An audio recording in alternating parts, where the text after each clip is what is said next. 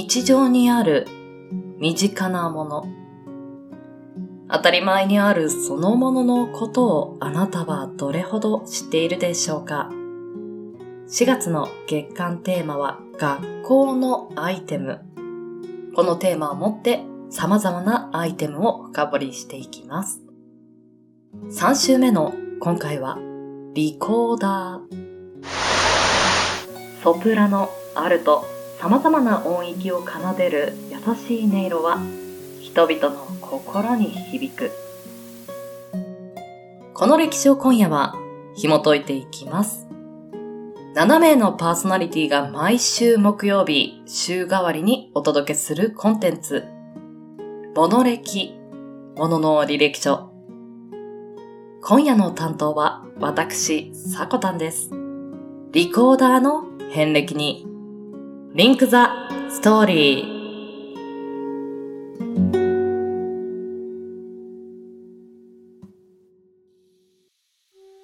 モノ歴。何気なく私たちを支えている様々なもの、アイテム。その一つ一つに履歴書があるとしたら、そこには何が書かれているのでしょう。出生の秘密、どんな過程を経て今ここにあるのか。あなたと共にページをめくりたい。これはモノの履歴書。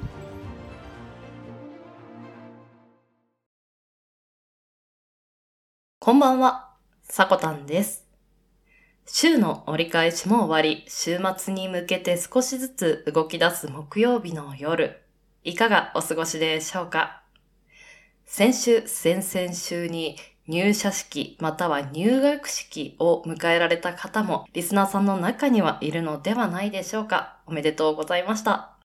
そんなスタートアップを終えたこの4月中頃ですが、新しい環境に身を置くと少し寂しい気持ちを持つ方もいらっしゃいますよね。そんな時に役に立つのが私は音楽だと思っています。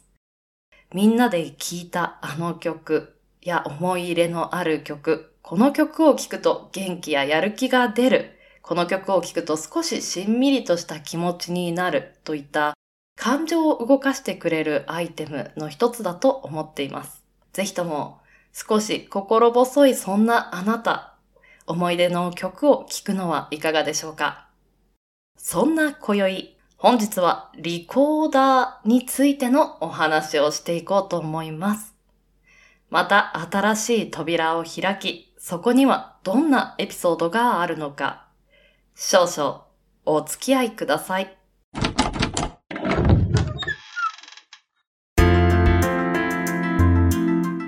リコーダー、あなたにはどんな思い出がありますでしょうか。私振り返ると、昔からちょっと負けず嫌いな性格をね、持ち合わせていまして、課題曲というのが小学校3年生ぐらいの時にあったんですけれども、エーデルワイスでしたね。その曲を練習してきてくださいと、明日音楽の時間にみんなで発表していきますというところだったんですが、何をするにも私は下手くそで、もう目も当てられない、耳も当てられないといったところでしょうかそんなエーデルワイスをね、自分でこりゃダメだと思う夜中まで、今であればご近所の迷惑でね、そんなことは大きい声で言えないんですけれども、夜中まで練習して、授業ではさこたんさんの演奏が一番上手でしたというね、花丸をいただいていや本当に負けず嫌いにも程があると思いながら、そんなリコーダーのねエピソードを思い出しながらお話しさせていただきましたが、このリコーダー、学校アイテムとしてはトップ5には選ばれるような気がするんですが、皆さんはいかがでしょうか。そんなリコーダーの歴史を見ていきましょう。まずリコーダーという名前ですが、これは英語の to record、この意味は小鳥のように歌うという意味です。これが言語になっているという説が有力ですが、名称の由来について明確なことは分かっていないそうです。リコーダーとなぜ呼ぶのか、こういったわからないことがあるのも面白いですよね。そして始まりですが、リコーダーと同じ発音原理を持つ楽器の起源は先史時代に遡ることができます。この先史時代というのが文字を使用する前の紀元前3000年前の頃からだそうです。音を奏でるという文化は遥か彼方昔から楽しまれていたようですね。吹き鳴らしたと思われる笛の木片、穴の開いた石、骨、土笛などが東西ヨーロッパ、中南米、エジプトなどで発掘されています。少しリコーダーの仕組みも見ていきましょう。リコーダーはエアリード楽器に分類されています。エアリード楽器というのが吹く息による空気の流れが管の共鳴をもたらし音が出る仕組みになっています。その有名なところが縦笛であればリコーダー、そして横笛であればフルートといった形になります。リコーダーをよく見てみると音孔、これは開いている穴のことですね。別名ではトーンホールとも言います。この開いている穴、音孔が様々な形に開いていますよね。記憶の中のリコーダーを掘り起こしていただきたいと思うんですけれどもこの様々な形に開いている穴、この場所や位置、この穴の開き具合というのは500年以上試行錯誤されてきた完成品となっています。指でも押さえやすく音階も考えながら作られた試行品というわけです。では戻ってリコーダーの歴史紐解いていきましょう。始まりのルーツは先ほど申した先史時代でした。そしてリコーダー自体に関する文献で最も古いのは11世紀にフランスで書かれたものとなっています。その中世時代、音楽における主役は声楽、声ですね。声楽で、リコーダーは声楽と一緒に教会で演奏されていたのが主な演奏となりました。その後15世紀末、ルネサンス時代になるとソプラノ、アルト、テノール、バスの4パートに分かれる合唱のそれぞれのパートと一緒にリコーダーを演奏するようになりました。なのでこの時期にソプラノ、アルト、テノール、バスの4パートに分かれることになります。その後16世紀になると楽器だけの演奏などがされるようになり、リコーダーはますます繁栄していきます。教会音楽を演奏する楽器として重要な位置を得ていくことになりました。そして今現在残っているリコーダーで最も古いリコーダーはこの頃のリコーダーです。400年以上前の楽器が今なお残っているんですね。そしてバロック時代、1600年から1750年頃になるとリコーダーは合奏ではなくソロパートの楽器として用いられるようになりました。この時代はリコーダーのためのソナタや協奏曲が数多く作られ、リコーダーの歴史の中で最も華やかな時代となります。しかしこのバロック期以降はリコーダーはフルートに立ち位置を奪われ、音楽史の中から一度姿を消してしまいます。オーケストラと言われるグループでの合奏が主流となり、リコーダーの音量では太刀打ちができなくなり、この時期リコーダーというのは用途があまりなかったようです。そんなリコーダーなんですが、その後リコーダーは復活をするきっかけがありました。このリコーダーの歴史の転換期ともいえる大きな事件ですが、そのエピソードをお話ししていきます。ある日、一家の所有する古い楽器の中のリコーダーを運んでいたドルメッチ一家の息子の一人、カールが一家の移動中に汽車に乗り込む際、リコーダーを駅のホームに置き忘れてしまった事件があります。アーノルドは手を尽くして探しましたが、残念ながらなかなか見つかりません。しかしアーノルドは幸い古いリコーダーの資料から詳細なリコーダーの設計図を制作していました。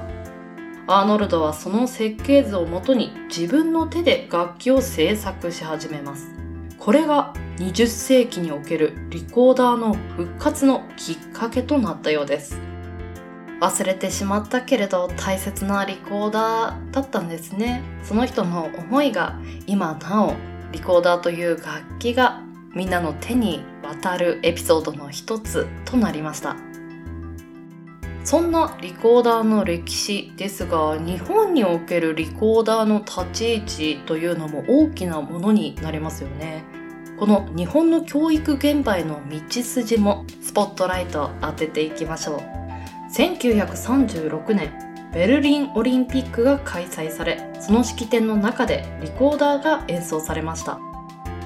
この時、観客の中に1人日本人がいたそうです。当時、ドイツに留学していた坂本義孝という人物。彼は大勢の子供たちが奏でるリコーダーの演奏に感銘を受け、またそこに教育的価値を見出し、ソプラノ、アルト、テナーを日本に持ち帰りました。日本にリコーダーが伝来したのはこの時でした。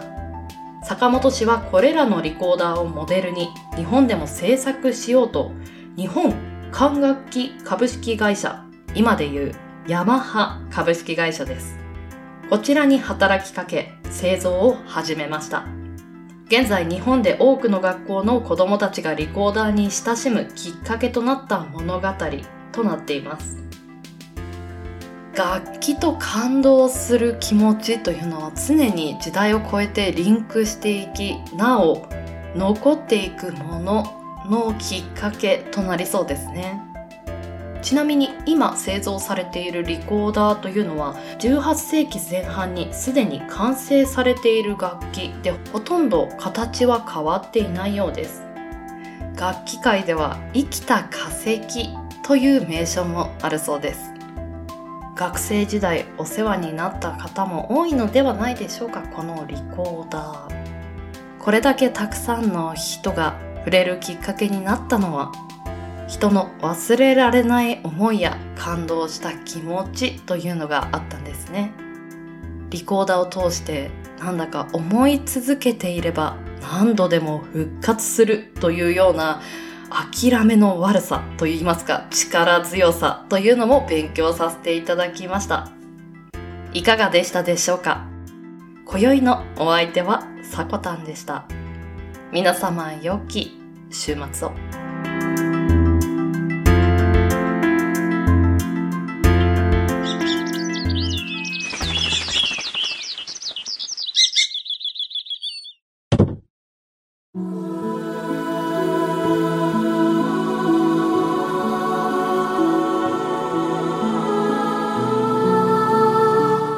今週は私さこたんからリコーダーについてのお話でした。たった一人の置き忘れてしまった楽器への思いから復活したアイテム。これだけ世界中の人がいる中で自分の思いなど誰かに届くはずない、歴史を覆すような行動できるはずがない、そう思いがちだと思います。私もそう思います。ですがそんなたった一人の忘れられない思い、この楽器に対する熱意、そういったものが世界を変えるきっかけになるのかもしれません。自分がやりたいこと、自分が楽しみたいこと、忘れられないこと、思いだけではなく、ぜひ行動に移していきましょう。そんなことを教えてくれるようなアイテム、リコーダーでしたね。この時間までお付き合いしていただいたリスナーさん、お疲れ様でした。では来週、4月27日木曜日、テーマは筆箱。お相手はそらさんです。番組の感想もしくはお便りは Twitter@SAKO_POD CAST サコポッドキャスト、アカウント名はモノレキチャンネルにてお待ちしております。 Twitter の投稿もハッシュタグモノレキにてつぶやいていただけると嬉しいです。ではまた来週この時間にポッドキャストでお会いしましょう。